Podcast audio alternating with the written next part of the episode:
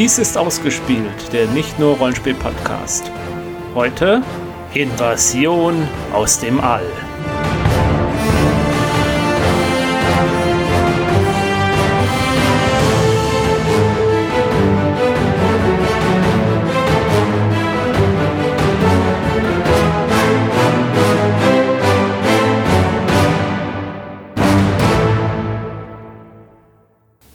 Niemand hätte in den letzten Jahren des 19. Jahrhunderts geglaubt, dass diese Welt scharf und aufmerksam beobachtet würde, durch eine Intelligenz, die größer ist als die des Menschen, aber ebenso vergänglich wie seine eigene. Dass die Menschen, während sie sich ihren unterschiedlichen Belangen widmeten, beobachtet und studiert wurden, beinahe so genau wie ein Mensch mit einem Mikroskop die kurzlebigen Kreaturen untersuchen mochte, die in einem Tropfen Wasser umherschwammen und sich darin vermehrten. Mit grenzenloser Selbstgefälligkeit liefen die Menschen hierhin und dorthin und gingen ihren Angelegenheiten nach. Gleichmütig ob ihrer Gewissheit, ihrer Herrschaft über die Materie. Es ist möglich, dass die Inf Infusorien unter dem Mikroskop das Gleiche tun.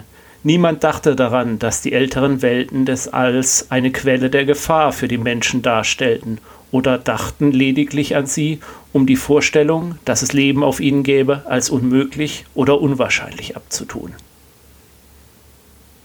Soweit H.G. Wells in seinem Klassiker Krieg der Welten, einem Buch, das das Alien-Invasionsszenario sozusagen äh, für die breite Öffentlichkeit äh, äh, gesorgt hat. Jedenfalls wird es sich so erzählt äh, zu heutigen Zeiten.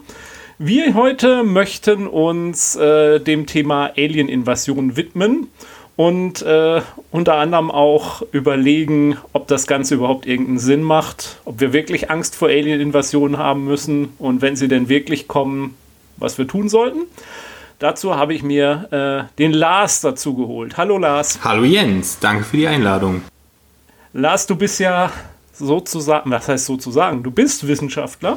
Ja, gut, Chemiker sind jetzt nicht so nah dran an der Alien-Invasion, aber natürlich als, als Wissenschaftler hat man da schon die wissenschaftliche Brille und ich glaube, die kann trotzdem wertvoll sein, nicht wahr? Also meine mhm. Zielsetzung ein bisschen für die Folge ist, dass man einerseits ein bisschen guckt, was ist realistisch, aber auch fragt, was kann ich daraus machen? Ich meine, ich kann zum Beispiel feststellen, über Licht schnell zu reisen ist wahrscheinlich unglaublich schwierig, wenn es überhaupt möglich ist. Dann kann man sozusagen den Star Trek-Ansatz setzen und ja, ach, das kriegen wir schon innerhalb von 200 Jahren hin oder so. Und dann kann man, das ist ziemlich unwahrscheinlich. Ähm, aber zu, anstatt zu sagen, ja, nee, doof, lassen wir, kann man natürlich auch den Babylon 5 Ansatz schieben. Nicht wahr? Bei Babylon 5 ist es ja so, dass sie sagen, ja, das ist super kompliziert. Und das konnte die Menschheit nicht selbst herausfinden. Und die da ihnen das beibrachten, wie man diese Sprungtore baut, die konnten das auch nicht herausfinden. Und es muss irgendeine unglaublich weit entwickelte Intelligenz geben, die diese Dinger mal erfunden hat. Mhm. Vor was weiß ich, wie vielen Generationen an unterschiedlichen intelligenten Spezies, die sich das weitergegeben haben. Und das ist halt sozusagen in dem Moment, wo diese realistische Betrachtung halt auch ein bisschen das Genre beflügelt, finde ich es halt immer sehr wertvoll. Mhm. Gut, also du wirst jetzt sozusagen ähm, dann die, die, den wissenschaftlichen Realismus vertreten und ja, ich werde als. Bei ähm, vielen dieser Szenarien ist Wissenschaft ja Realismus nicht unbedingt erforderlich. Da reicht gesunder Menschenverstand. Ja, nicht wahr? Ja, also ich, ich, ich werde als, als äh, äh, als, als Wissenschaftsfanboy versuchen, ein bisschen mehr Begeisterung, äh, äh, versuchen diese, die, die, diese, diese Szenarien irgendwie noch zu verteidigen, aber ich bin mir ziemlich sicher, du wirst mich platt machen. aber vielleicht finden wir trotzdem irgendeine spannende Lösung, wie man beides machen kann. Naja, gut, wie gesagt, ja. das ist ja nur die Zielsetzung, noch ist die Folge genau. nicht aufgenommen. Nee, und man muss sich ja auch ähm, sagen, es geht jetzt nicht ums Spielverderben. Selbstverständlich kann jeder für sich entscheiden, wie realistisch er eine Geschichte haben möchte. Und ich sag mal, Realismus ist Storytelling-Element ja auch was, was man flexibel benutzen kann. Es kommt ja auch darauf an, was für eine Geschichte ich erzähle. Wenn ich eine Hard-Sci-Fi-Geschichte erzähle, dann sind die ähm, Ansprüche größer, als wenn ich ein Weltraummärchen erzähle. Und das ist auch äh, aus meiner Sicht zumindest vollkommen berechtigt und alles hat seine Existenzberechtigung. Äh, denn am Ende des Tages ist für eine Geschichte wichtig, dass die Geschichte gut ist. Ja. Und eine Geschichte kann aber teilweise halt nur gut sein, wenn sie auch mit diesen an der Realismusschraube die richtigen Einstellungen hat. Sonst äh, zerstört das den Sense of Wonder oder man wird rausgerissen. Ähm, aber da ist auch bei jedem anders die, die Schmerzgrenze. Wobei ich natürlich beim Rollenspiel als Medium jetzt eher zu einem Ticken mehr Realismus oder zumindest interne Konsistenz raten würde. Weil dadurch, dass Spielerfiguren ja eigene Entscheidungen treffen können, können sonst Dinge passieren, mit denen man nicht gerechnet hatte. Ne? Ja. Also wenn man dann irgendwie so ein Triebwerk postuliert, das sonst wie doll beschleunigen kann, und dann sagt jemand, hm, wenn das eine Hiroshima-Bombe die Sekunde hinten rausrotzt, dann weiß ich, was wir jetzt damit machen werden. Ja. Ja, also Konsistenz ist wahrscheinlich tatsächlich auch das viel Wichtigere, als dass man sagt, das äh, äh, stimmt jetzt auch wirklich mit den neuesten Erkenntnissen der Astrophysik äh, überein, sondern dass die Geschichte in sich konsistent ist. Ähm, ein Beispiel aus jüngster Zeit, da, da spoilern wir jetzt vielleicht auch ein bisschen. Nein, muss ich eigentlich gar nicht. Also bei in einem der letzten äh, Star Wars-Filme gab es ein Manöver, das durchgeführt wurde, wo man dann sagte, wenn das jetzt tatsächlich geht, wenn man das so machen kann, dann zerstört das halt die gesamte Konsistenz der Serie ein bisschen, weil dadurch könnte man kann man das immer als Waffe benutzen und hätte in jeglichen Konflikten vorher das schon auch immer schnell als Waffe benutzen können. Mhm. Ähm, glaube, ich habe es jetzt vage genug beschrieben, aber dass die, die wissen, die es gesehen haben, wissen, worum es geht und ja, nee.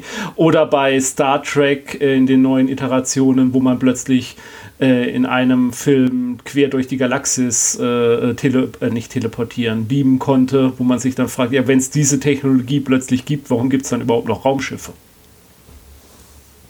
Ja, vor allem, wenn das auf ein ungewarntes Raumschiff passiert, wieso werden die nicht ständig gekapert? Ja. Ja. Na, dafür gibt es ja die Schilde. Gut. Ähm, aber äh, das ist ja dann auch eine Invasion ins Raumschiff rein. Aber uns ging es ja eher um Invasionen auf äh, Mutter Erde. Also die äh, Außerirdischen kommen und haben eventuell nichts Gutes im Schilde. Äh, Krieg der Welten haben wir ja schon als Urvater des Genres erwähnt. Äh, ich wollte nur noch mal ganz kurz, äh, Voltaire hat äh, 1752 sowas ähnliches wie eine Science-Fiction-Geschichte geschrieben, die heißt Micromegas. Und ähm, darin sind zwei riesige Wesen vom Planeten Saturn, die die Erde besuchen. Ist mehr so ein bisschen satirisch. Und die sind tatsächlich so groß, dass als sie auf der Erde landen, die äh, Menschen erst gar nicht wahrnehmen. Ah. Ähm, und dann die quasi so ein bisschen zertrampeln und erst als sie merken, dass die Ameisen da unten irgendwie ein bisschen hektisch werden und gucken sie sich mal genauer an und nehmen dann Kontakt mit den Menschen auf. Fand ich ganz interessant, äh, äh, äh dass es da zu der Zeit schon so eine Art Alien-Invasionsroman gab und ähm, ein äh, australischer Pastor hat äh, 1892, das muss wohl ganz kurz vor Her äh, Krieg der Welten sein, einen Roman geschrieben namens The Germ Growers.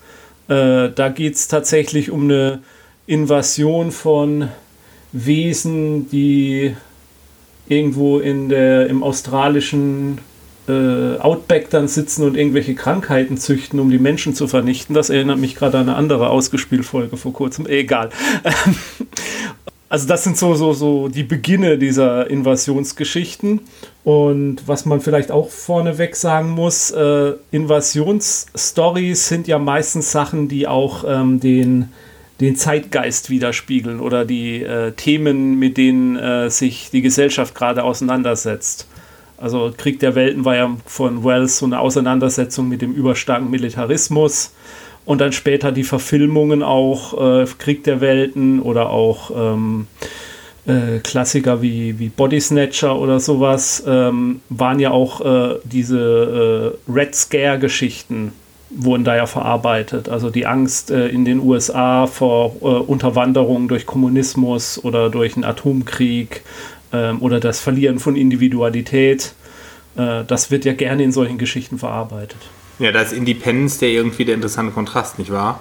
Also, das ist so ein typischer 90er-Film. Die Amerikaner als Hegemonialmacht fliegen zur heroischen Rettung und die Menschheit gewinnt aus eigener Kraft heraus. Wohingegen bei Krieg der Welten, ich glaube, das kann man Spoiler gefährlich sagen, weil das so alt ist, die Außerirdischen werden ja durch die, die irdischen Mikroben getötet. Mhm. Ja, also die, die, die, die, das irdische Militär ist nicht völlig hoffnungslos dagegen. Das in den Verfilmungen wird es ja häufig als, als völlig chancenfrei dargestellt, aber ein bisschen können sie schon bewirken. Aber in, auf lange Sicht ist es klar, dass das nicht zu gewinnen ist. Und dann kommen halt die Bakterien und die ähm, Außerirdischen, die Marsianer, holen sich alle irgendein so Virus ein oder ein Bakterium, glaube ich, und sterben halt weg. Ja, eine heute ein totales Klischee. Wenn ich mir das aber so vorstelle, für die damalige Zeit, in dem rausgekommen wurde, eigentlich eine brillante Geschichte mit einer tollen Pointe. Ja, es ist vor allem natürlich für, aus, aus äh, der ähm, aus der, der, der Didaktik dahinter. Er möchte ja eigentlich zeigen, warum diese, diese äh, imperialistischen Ambitionen ziemlich hybris behaftet sind und dass natürlich gerade da diese Leute kommen, gegen die man überhaupt nichts ausrichten kann, die er so gruselig darstellt und dann lässt er sie durch die kleinsten Wesen, die man damals kannte, besiegen. Das ist schon irgendwie süß. Mhm. Ja, ja, ja. Äh, ich glaube tatsächlich auch eine Geschichte, die sich heute auch immer noch lohnt, mal äh, zu lesen. Ich muss zugeben, ich habe ihn nie, noch nie gelesen. Ich habe mal eine Comic-Umsetzung davon mir angetan. Äh, natürlich diverse Verfilmungen, aber das Original habe ich tatsächlich noch nie gelesen. Tja, ich auch nicht. Hm, muss ich mir wohl mal antun. Ich weiß nicht, ob man es aus heutiger Sicht nicht langweilig fände. Also ich versuchte mal die Originalversion der Zeitmaschine zu lesen. Und es ist mhm. einfach. Man merkt einfach, dass er nicht auf den Erfahrungsschatz des modernen Sci-Fi-Nerds zurückgreifen konnte, weil er, ich glaube, zehn Seiten nur damit verbringt, zu erklären, was dieses Zeitmaschinen-Dings überhaupt sein soll. Ja. Wo man heutzutage sagt, hä, wie, ja, es ist halt eine Zeitmaschine, das weiß man doch. Ja, ja, ja da kann man heutzutage ähm, erzählerische Abkürzungen nehmen, äh, die die damals halt nicht zur Verfügung hatten, ganz klar. So wie vielleicht in, äh, in 100 Jahren dann ein Steven Baxter-Roman, äh, in dem er erstmal lang und breit erklärt, wie quantenphysikalische Phänomene funktionieren. Die Leute sagen, das ist ja nun bekannt, da brauchst du ja nicht mehr. Tja, ja, ja. Ich weiß nicht, ob Steven Baxter bis dahin überhaupt noch gelesen werden wird. Ich weiß es auch nicht. Ähm, gut, äh, wo wollen wir anfangen? Wollen wir unterschiedliche Arten von Invasionen durchgehen oder erstmal äh, überhaupt so die ich, Motivationslage? Ich würde tatsächlich erstmal so ein paar Beispiele vor, durcharbeiten, was man sich so vorstellen könnte, auch damit äh, die Bandbreite der Optionen so ein bisschen äh, ausgefächert wird und danach gucken wir mal, was kann den allen gemeinsam sein und was kann man daraus machen. Ja.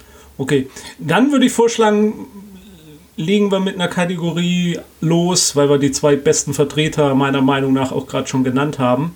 Ähm, ich habe das mal schnelle Invasion genannt. Also die Außerirdischen, äh, wir wachen morgens auf und erblicken die UFOs und äh, sie sind da und greifen sofort an.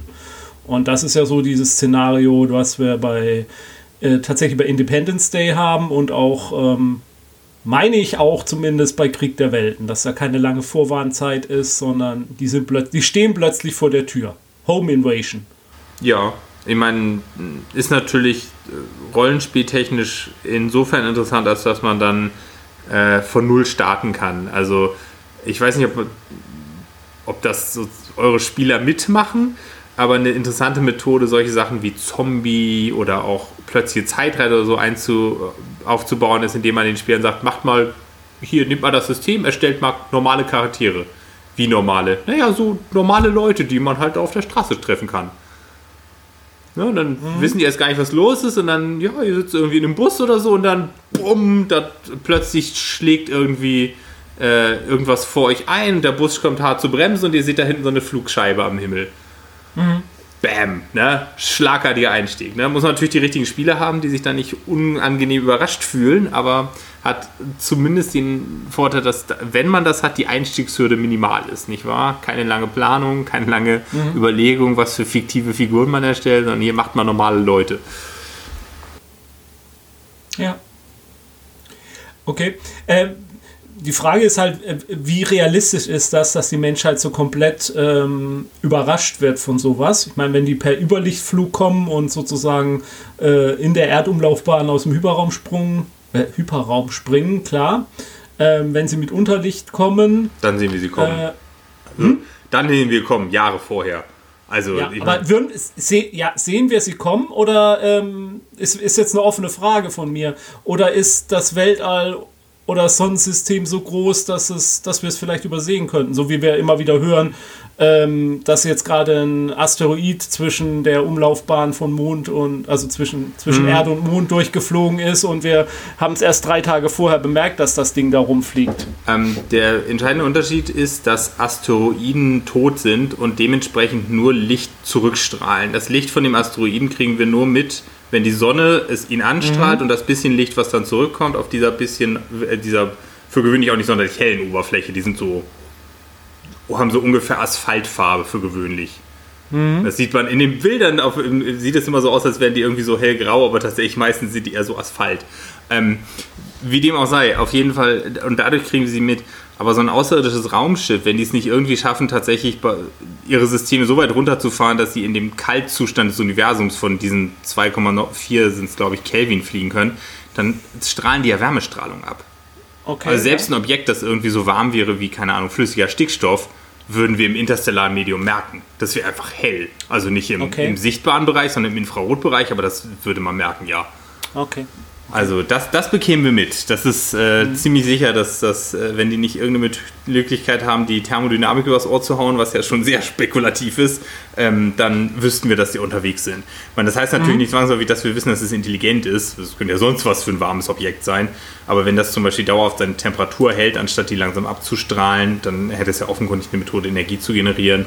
Und dann legt der Verdacht schon irgendwann nahe, nicht wahr? Ja, es gab ja letztes Jahr oder ist schon mehrere, zwei Jahre her, gab es ja diesen ähm, Himmelskörper, der aus dem, außerhalb des Sonnensystems ins Sonnensystem reingekommen ist. Der hat einen ganz äh, Namen mit O, den ich mir nicht merken kann. Und da gab es ja auch ein bisschen so Spektu Spekulationen oder zum, was heißt Spekulationen? Ein, zwei Wissenschaftler haben sich geäußert, naja, könnte vielleicht doch ein, ein künstliches Objekt sein. Ja, wenn dann eins, das offenbar nichts tut, nicht wahr? Also, weil es eben nicht strahlte. Es kann natürlich ja, irgendwie also, sowas sein wie eine von Neumann-Sonde gibt ja diese mhm. Idee von diesen von Neumann-Sonnen, die ja. eine Zivilisation rausschickt und dann kommt die, jedes Mal, wenn die bei einem interessanten System ankommt, ähm, dann fängt die an, in dieser, diesem System erstmal sich zu, zu replizieren und weitere Kopien loszuschicken. Und durch dieses exponentielle Wachstum kriegt man dann relativ schnell die ganze Milchstraße besiedelt. So ein ganz wichtiger Punkt im Fermi-Paradoxon. Und ja. ähm, das Ding ist natürlich, es ist natürlich vorstellbar, dass die entweder kaputt ist, dann macht sie nichts, sinnvollerweise. Oder aus irgendwelchen Gründen, die wir nicht verstehen, flog sie vorbei, sagte, machte irgendwie für drei Sekunden so einen Check, sagte, blech, ne, und flog weiter. Ähm, da gibt es einen ganz tollen Science-Fiction-Roman von Arthur C. Clarke, äh, Rendezvous mit Drama. Ja, die kommen auch nur so einfach so vorbei, ne? Und die, äh, ja. die Menschheit flippt total aus und, und die, die Außerirdische so, hä? Ja, nee, also die, die, die, gehen ja an Bord sogar, die Menschen, und gucken sich das da drin an. Dann erwacht das alles so ein bisschen zu, zu mehr Leben, fliegt aber dann doch wieder aus dem System raus. Es gibt, soweit ich weiß, gibt es Fortsetzungen, die habe ich nie gelesen. Ich habe nur das, den ersten Teil. Ähm, die sollen auch nicht so doll sein, da wird das ein bisschen mehr, da kommt die Begegnung dann noch. Äh, äh, bisschen mehr in Gang. Aber ja, ja, ich fand das ziemlich cool, dass die Menschen da einfach nur so äh, mal nebenher winken können. Hallo, hier sind wir. Ja, ja, schön und gut. Wir müssen weiter. ähm, das Objekt hieß übrigens Oma. Nee, Oumuamua. Ach so. Umaua. ähm, ja, also okay, ähm, wie waren wir jetzt drauf gekommen? Langsame Invasion. Wenn, wenn die langsam, langsam kommen, also wenn die unterlichtsschnell erscheinen mhm. oder wenn die andere, es können natürlich andere Vorste äh, Methoden vorstellbar, vielleicht können sie ein Raumportal erschaffen, das dann schon überlegt schnell ist, aber aus irgendwelchen Energiebegrenzungen ist es halt so, keine Ahnung, so 10 mal 20 Zentimeter oder so und sie müssen alles, mhm. was sie durchbringen, da langsam durchschicken oder so. Langsame Invasion oder Infiltration auch. Da hätte ich sowas zum Beispiel als Klassiker, äh, ja, man weiß es nie genau, welcher äh, Erzählungslinie man da folgt, aber Akte X zum Beispiel. Mhm. Da gibt es ja die vielen Mythosfolgen, in denen gesagt wurde, die Außerirdischen sind hier, arbeiten auch schon mit menschlichen Agenten zusammen und bereiten sozusagen den Tag X vor, an dem sie sich dann zeigen und äh, die Menschheit übernehmen oder auch einen Teil der Menschheit äh, beseitigen oder verändern. Äh, ist ja auch so mit die Geburtsstunde ganz vieler Verschwörungstheorien, die heute viel zu ernst genommen werden. Ähm, also sie Meinst sind schon nicht, da. Dass die da schon Jahrzehnte alt waren? Ja, äh, sie sind schon da, wir äh, wissen es nur noch nicht, und ähm, aber das, was sie tun, hat Auswirkungen auf das, was wir auf unser Leben sozusagen. Und wir wissen gar nicht, warum alles so schlimm ist. Red Scare hatten wir schon, ne? Ja, genau. Ähm, das Computerspiel XCOM ist ja eine meiner Leidenschaften. Das geht auch in die Richtung. Da hat man ja dann eine Sondereinheit, die sozusagen kämpft gegen diese Art von Invasion. Es gab mal in den 60er Jahren eine britische Fernsehserie namens UFO. Da äh, war man schon bewusster, dass sie da sind. Da hat man dann immer mal wieder UFOs abgeschossen. Und äh, was langsame Invasion angeht, was ich in jüngster Zeit gelesen habe, ist die Buchreihe Three Body Problem von Chen Liu, äh, chinesischen Science-Fiction-Autor. Und da ist es so, dass die Außerirdischen kommen von einem benachbarten Stern und schon mal vorbereiten ihre Invasion, indem sie zum Beispiel sämtliche wissenschaftliche Forschung lahmlegen auf der Erde, indem sie äh, die Ergebnisse von Teilchenbeschleunigerforschung manipulieren, sodass die Menschen sich schon mal keine neuen Physik entwickeln können. Mm, und ja, und auch ähm, menschliche Agenten haben, äh, die sie per, mit, mit, einer, mit einem Internetprogramm und einer virtuellen Welt sozusagen schon so ein bisschen indoktrinieren und ähm, so ihre Ankunft vorbereiten, die dann feststeht. Und die Menschen erfahren das dann halt und können sich sozusagen Jahre im Voraus auf diese Invasion vorbereiten oder anfangen vorzubereiten. Ähm, Finde ich als Rollenspielsatz, muss ich sagen, Ansatz auch ein tolles Szenario. Mhm weil man, wenn man lang dran bleibt bei einer Kampagne, tatsächlich so die verschiedenen Phasen der Invasion, also erstmal entdecken, dass da überhaupt was vor sich geht, äh, anzufangen, äh, äh, rauszubekommen, was die wollen, wer die sind, wie die das beabsichtigen, um dann anzufangen, die Infrastruktur aufzubauen und vorbereitet zu sein auf den Tag, an dem es losgeht und dann halt tatsächlich der Krieg, wenn er dann beginnt oder wenn man es vielleicht verhindert über irgendwelchen Mitteln. Klingt spannend. Kenne ich nicht, aber klingt spannend. Rollenspieltechnisch gibt es ja das Rollenspielsystem Contact, was das so. Ja, das ist ja im Endeffekt die XCOM-Umsetzung, genau. Wahr? Also, mhm. ich weiß nicht, ich, ich besitze es und ich finde es auch nicht schlecht. Ich finde es nur ein bisschen. Es ist für mein Bedürfnis ein bisschen zu kleinteilig, aber Leute, die an sowas Spaß haben, das ist definitiv was, was man sich mal anschauen sollte. Sehr simulationistisch, ne? Ja. Vor allem sehr taktisch, ne? Also, ja. also so wie Rollenspieler Taktik verstehen. In der Rollenspielszene wird das Wort Taktik ja regelmäßig mit Strategie verwechselt, aber das ist eine andere Geschichte, die nicht in diesen Podcast gehört. Wir haben, wir haben eine zwei Helden, viele Welten-Folge dazu. Tja, gut, also dann haben wir eine schnelle, eine langsame Invasion. Bleibt da noch was? Ich habe nochmal die Kategorie unbeabsichtigte Invasion, habe das aber auch so ein bisschen mit Fragezeichen. Ähm, weil es vielleicht gar nicht so in diese Reihe der Invasion reingehört. Ich meine damit Dinge wie die Kurzgeschichte von H.P. Lovecraft, äh, Farben aus dem All zum Beispiel. Hm. Oder auch ähm, in ganz andere Richtung zu gehen, per Anhalter durch die Galaxis. Ja, da passieren ja im Endeffekt zwei, ne? Also eine aus reiner Bürokratie, was ja auch nicht richtig eine Invasion ist, sondern ja. dann in, äh, im Restaurant am Ende des Universums ist es ja so, dass äh, sie dann feststellen, die ganze Menschheit stammt von der unbeabsichtigten Invasion dieser Deppenarche ab. Ja. Der dritten Arche, ne? Oder zweiten? Ich weiß es gar nicht mehr. Die B-Arche ist es, Die Arche B, ja. Und ähm, oder zum, was auch hier reingehört, äh, Andromeda, tödlicher Staub aus dem All, ein Michael Crichton-Roman, gibt es, glaube ich, auch eine Verfilmung, wo es um einen außerirdischen Virus geht, der einfach äh, das menschliche Leben bedroht. Ähm, wie gesagt, kann man es drüber streiten, gerade, sagen wir mal, Farben aus dem All, das ist ja, es scheint ja ein außerirdischer Organismus zu sein, der da auf dieser Farm niedergeht und dann anfängt, ähm, das Leben dort zu verändern und mm. die mhm. Menschen dort zu verändern. Aber es scheint mir ja nicht so richtig eine. also meine Interpretation der Geschichte war immer eher, das ist sowas ähnliches wie, als, als wäre da äh, ist äquivalent zu einer radioaktiven, strahlenden Körper runtergegangen, der halt das Leben da verändert. Und da muss ja gar keine böse Absicht dahinter stecken, genau. sondern. Das Virus ist ja auch nicht böse, nicht wahr? Also nee, das macht halt, genau, was es macht. Also, ne? also es, es, es, steht, es steckt keine, äh, keine Agenda dahinter, sondern es ist eher so eine Naturkatastrophe. Mhm. Und deswegen frage ich mich auch, ob es überhaupt so in dieses Invasion, über was wir jetzt hier reden wollen, überhaupt so richtig reinpasst.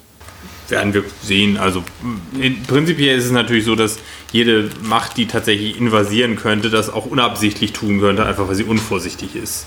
Mhm. Nicht wahr? Eine Sache vielleicht auch oder, gleichgültige Invasion, da fand ich immer die Geschichte Stalker oder Picknick am Wegesrand von den Uh, zwei russische Brüder sind das. Stogowski, Stogowski. Oh, jetzt habe ich den Namen vergessen. Äh, da gibt es ja so, so seltsame Zonen, in denen man Sachen finden kann, die total wirr sind und auch teilweise tödlich sein können und alle mögliche ähm, Physikale, Physik, wie wir sie kennen, auf den Kopf stellen. Mhm. Und da ist so die Spekulation, ähm, das ist einfach Abfall, der aus Versehen von irgendwelchen Außerirdischen zurückgelassen wurde. Deswegen äh, auch Picknick am Wegesrand. Die Außerirdischen haben halt gelandet, haben ein Picknick gemacht und haben ihre Fressalien liegen lassen und sind weitergeflogen. Und wir Menschen stehen da jetzt davor und äh, äh, wir Ameisen, die die Picknickreste von Menschen äh, bearbeiten und dabei irgendwelche giftige Zeug fressen, mhm. was äh, so, so, so haben die halt irgendwas liegen lassen. Fand ich immer einen sehr faszinierenden Ansatz. Ja, weil, ähm, weil es mir auch relativ realistisch erscheint, dass äh, außerirdisches Leben so fremdartig sein kann, äh, dass es uns nicht wahrnimmt und dass wir es auch gar nicht richtig wahrnehmen können. Da gibt es Oh, das las ich, da war ich noch Jugendlicher. Also ich kann das jetzt überhaupt nicht verlinkbar aufführen, aber es gibt irgendeine Science-Fiction-Kursgeschichte, wo man, wo es auch relativ häufig Außerirdische auf die Erde kommen und einfach Zeugs machen. Weil ich weiß überhaupt nicht, was soll dieser Quark. Und es stellt sich heraus, in der Galaxis ist es einfach allgemein bekannt, dass es diesen komischen Planeten gibt. Da wohnen seltsame Leute, mit denen wir mal nichts zu tun haben, sind völlig primitiv. Aber die haben einfach das Glück, dass der, die einen ungewöhnlich großen Mond haben. Und dieser Mond ist gerade so groß, dass er das, Zentralgestirn gelegentlich fast komplett verdeckt. Nicht ganz, das gibt es ja auch relativ simpel. Und nicht nur ein bisschen, sondern so, dass man diesen leuchtenden Kranz drumherum sieht. Ja. Ah, und das ist halt eine Attraktion, dafür kommen die vorbei. Das ist eine ganze okay. Milchstraße. Und dass da jetzt irgendwelche Leute wohnen, pff, was weiß ich, ne? Also, keine Ahnung, wenn ich jetzt nach Stonehenge wollte, um mir das anzugucken, würde ich auch nicht denken, oh, guck, hier gibt es ja Grashüpfer. Ja, nun. Okay, ja, klingt auch witzig. Ja, und letzte Kategorie, die mir jetzt so eingefallen ist bei der Vorbereitung, wäre die gut gemeinte Invasion. Heißt, äh, sie kommen und wollen uns eigentlich Gutes. Also sie kommen nicht, um unsere um uns aufzufressen oder unsere Frauen zu rauben oder was auch immer, sondern sie wollen uns eigentlich voranbringen. Das ist wie in The Day the Earth Stood Still, oder? Ja, Wo der Day the Earth sagt, Stood Still. ihr lasst diesen Atomwaffenmist jetzt. Ja, ganz, also meiner Ansicht nach ein ganz toller Science-Fiction-Film. Ich meine aber die Originalversion, nicht die, das Remake, was es später mal gab, sondern wirklich diese mhm. Originalversion. Es hat mich damals als Kind total beeindruckt, der Film, als ich ihn zum ersten Mal gesehen habe. Und ich habe ihn vor fünf, sechs Jahren nochmal geguckt und dachte, naja, wird wahrscheinlich enttäuscht werden. Ich war aber immer noch sehr angetan. Der ist echt gut, ja. Es ist, mhm. diese ganze Thematik erinnert mich auch immer an einen großartigen XKCD-Comic, wo halt unsere Computer das Kommando über unsere Atomwaffen ähm, bekommen und das erste, was sie tun, ist alle Atomwaffen abfeuern und in die Sonne schießen und uns eine, eine Gardinenpredigt geben. Was hattet ihr euch eigentlich gedacht? Wo habt ihr diese Dinge eigentlich her? Und warum so viele? Ihr spinnt ja wohl. Und jetzt geht ihr auf ein Zimmer und räumt auf. Ja, genau. Skynet übernimmt den Laden, sagt immer, ihr seid ja wohl völlig bescheuert. Ähm, was auch so in die Kategorie gehört, ist eine. Ja, es ist keine Kurzgeschichte, es ist so eine Art Novelle, glaube ich, von Arthur C. Clarke, äh, Childhood's End, auf Deutsch die letzte Generation. Mhm. Da kommen auch so Außerirdische auf die Erde und ähm, helfen den Menschen halt neue Technologien zu entwickeln äh, verhindern Kriege. Dann gibt es natürlich Rebellen, die das nicht wollen. Das sagen, wir ja. lassen uns nicht sagen, dass wir keine Kriege haben wollen. Wir lassen uns nicht sagen, dass wir jetzt Masken tragen sollen. Nee, das war was anderes. Moment. Ähm, und äh, da ist nur der Gag, dass man nicht weiß, wie die Außerirdischen aussehen. Das ja, ist, äh, aber ich finde, der ist nicht gut gealtert. Ich habe ihn vor gar nicht so langer Zeit gelesen und ich fand ihn okay. Ja, ich fand ihn nicht also, also großartig, also aber ich fand Auflösung, ihn okay. wie die am Ende aussehen, ich weiß. Die, ja. die ist nicht, die ist nicht, die ist nicht. Ich glaube, die, die hätte in den, in den 60ern oder wann der rauskam, noch mehr Leute vom Hocker gehauen. Ja. Ne? Also, ja. Also die ist nicht so doll, das gebe ich gerne zu, aber ich finde die Geschichte an sich, so wie sie erzählt wird, ganz nett. Ich fand lustig im Vorwort des, äh, der Ausgabe, die ich gelesen habe, äh, da ist Arthur C. Clarke äh, nach dem Motto, er weiß nicht, was er sich dabei gedacht hat, dass er da so Psi-Kräfte reingeführt hat und so. Das ist ja totaler Schwachsinn und wie er damals überhaupt glauben konnte, dass es sowas geben kann und so. Und das entschuldigt er sich jetzt nochmal für. fand, ich sehr, fand ich sehr sympathisch. ja, der Clark war ziemlich cool. Ja. Ähm, von David Brin gibt es eine Romanreihe namens Uplift. Mhm. Äh, da kommen die Außerirdischen sozusagen auf die Erde und helfen den Menschen äh, nee, da, da gibt es sozusagen, Intelligenz wird sozusagen verbreitet. Äh, und die Menschen sind die große Ausnahme, denn sie sind sozusagen die erste Spezies, die dieses außerirdische ähm, Konglomerat dann entdeckt, was sich von alleine Intelligenz entwickelt hat, glaube ich. Ja, also so ungefähr funktioniert das. Mitgeholfen wurde. Ja. Ja. Ähm, Genau. Äh, Babylon 5 hast es schon erwähnt, in, in Anführungszeichen gut gemeinte Invasion, aber äh, da stoßen sie natürlich auch auf außerirdische Technologie oder werden stoßen auf Außerirdische, die ihnen ihre Technologie zur Verfügung stellen. Das ist ja eher da ein, eine marktwirtschaftliche Geschichte dann, aber.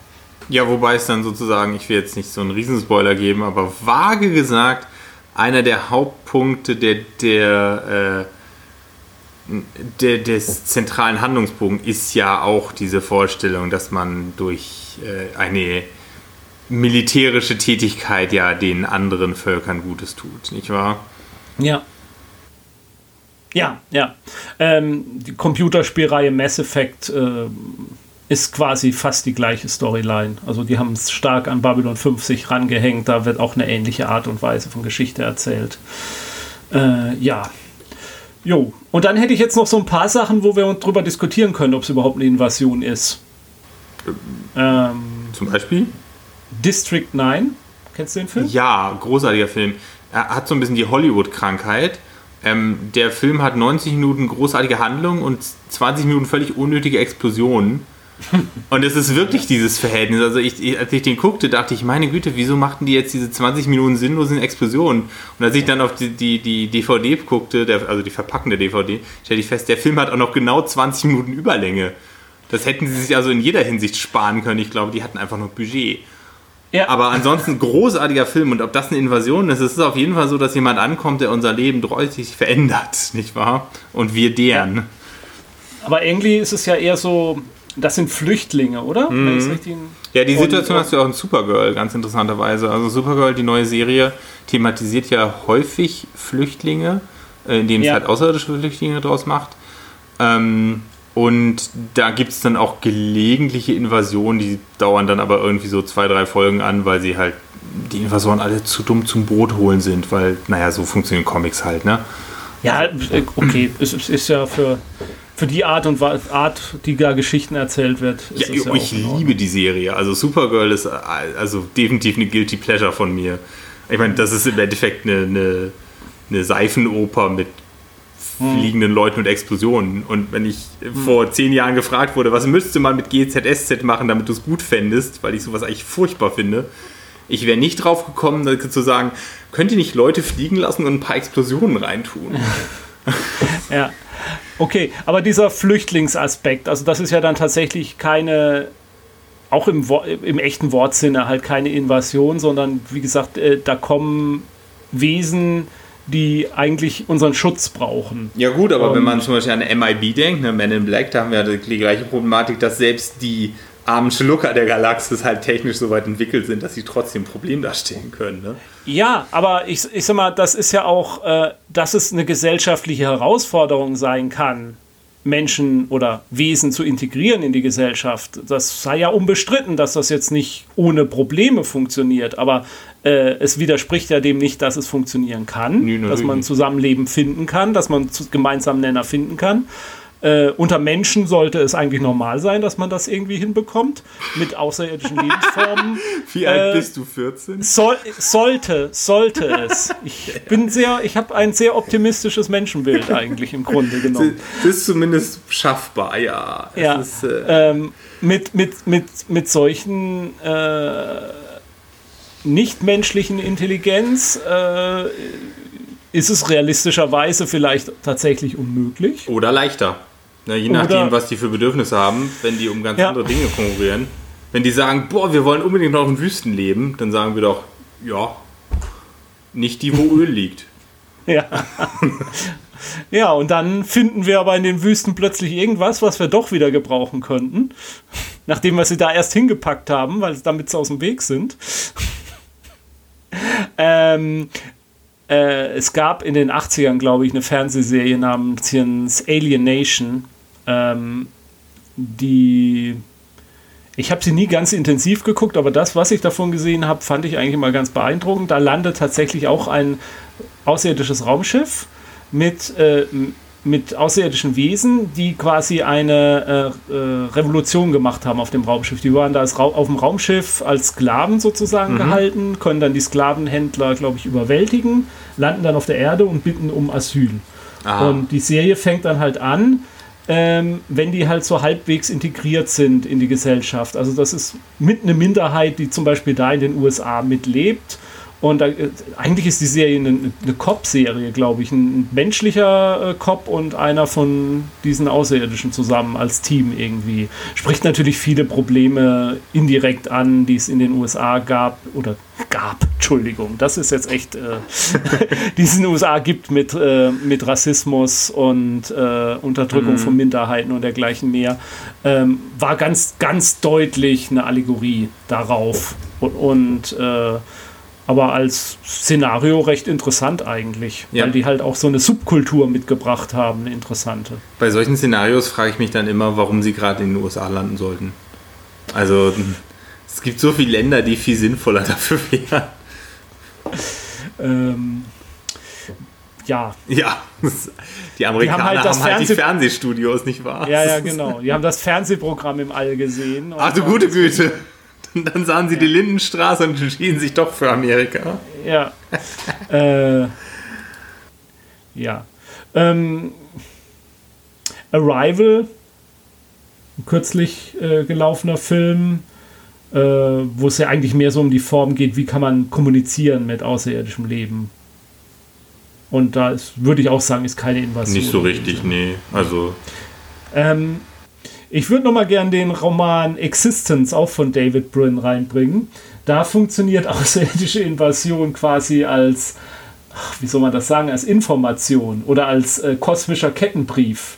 Ähm, so eine Art auch ein bisschen von Neumann-Sonden, die dann auftauchen und die menschliche Zivilisation dazu bewegen sollen, doch auch ganz viele Proben zu bauen und ihre gesamte Weltwirtschaft einfach in der, darin investieren, sich selbst in diesen, in diesen Proben als virtuelles Wesen äh, aufrechtzuerhalten, plus dem, was schon in den Proben gespeichert ist und sozusagen das dann auch wieder ins Weltall rauszuschicken. Also so eine, das ist äh, die, das Virus-Analogon von der von Neumann-Sonde, ja. ja, ja, genau, genau. Ja. Ähm, also das würde ich tatsächlich so eine als Art von Invasion bezeichnen, weil es eigentlich äh, vollkommen die menschliche Gesellschaft zerbrechen soll und das menschliche Leben auf eine andere Art und Weise ins All weitertragen soll, ohne Rücksicht auf Verluste, was eigentlich mit der Erde selbst passiert. Ja, das ist ja sowieso so, dass ähm, wir werden sicherlich gleich nochmal darüber reden, was es eigentlich für lauter Probleme mit diesen ganzen Szenarien gibt. Und mhm. äh, eine Sache ist natürlich, dass äh, theoretisch auch eine Spezies, die nicht schafft, hierher zu kommen, wenn sie uns irgendwie dazu bringen könnte, uns selbst zu schaden, sei es absichtlich oder auf, aus Töffeligkeit, ähm, dann äh, wäre sie natürlich für uns potenziell trotzdem gefährlich. Ich muss einen Roman, den erwähne ich ständig. Ich weiß nicht, wie oft ich den hier schon benutzt habe, aber der hat mich, äh, der hat mich so dermaßen geflasht. Äh, Blindside von Peter Watts. Ähm, da geht es tatsächlich um die Invasion von außerirdischem Leben, was kein Bewusstsein hat. Also es hat Intelligenz, aber es hat kein Bewusstsein. Mhm. Und, die, äh, und die Menschen sind sozusagen naja, also dies, diese Art und Weise, dass es eine Intelligenz gibt mit Bewusstsein, die ist diesen Außerirdischen nicht geheuer. Und die haben auch Angst, dass sich das irgendwie verbreiten könnte. Und dann machen sie deswegen. das könnte ansteckend äh, sein. Ja, ja, genau so. Oh Gott, äh, das könnte ja unsere. Ja, könnte unsere Art und Weise des Lebens äh, infizieren. Deswegen versuchen wir mal platt zu machen. Der Roman hat noch so viel mehr. Ich kann da nicht zu viel drüber so verraten, aber das steckt so ein bisschen da drin. Ja, ich könnte hier noch eine Leseempfehlung angeben namens Three Worlds Collide. Das ist eine Kurzgeschichte von Eliezer Jutkowski. Ähm, absolut großartig, aber ich kann nicht auf die Invasion eingehen, weil das ein riesen Spoiler wäre. Okay. Glaubt mir, dass etwas Invasionsartiges mit Fragezeichen dahinter enthalten ist und liest sie einfach. Sie ist echt gut. Alles klar, habe ich mal notiert für die Show Notes. Jo, gut. Das wären so die Arten von Invasionen, die ich mir mal zusammengestellt hätte. Okay. Das ist einiges. Ja. Ja, ähm, wenn wir das jetzt mal äh, in der Tradition unserer Krimi-Folge angehen, äh, wenn so eine Invasion passiert äh, oder auch ein Verbrechen passiert, eine der ersten Fragen ist ja die Frage nach dem Motiv. Mhm. Warum Warum sollten Außerirdische eine Invasion auf der Erde machen? Ja, das ist ja gar nicht mal so eine kleine Frage, ne? weil ja. eigentlich so die typischen Motive, die wir Invasionen unterstellen, eigentlich nicht funktionieren können, nicht wahr?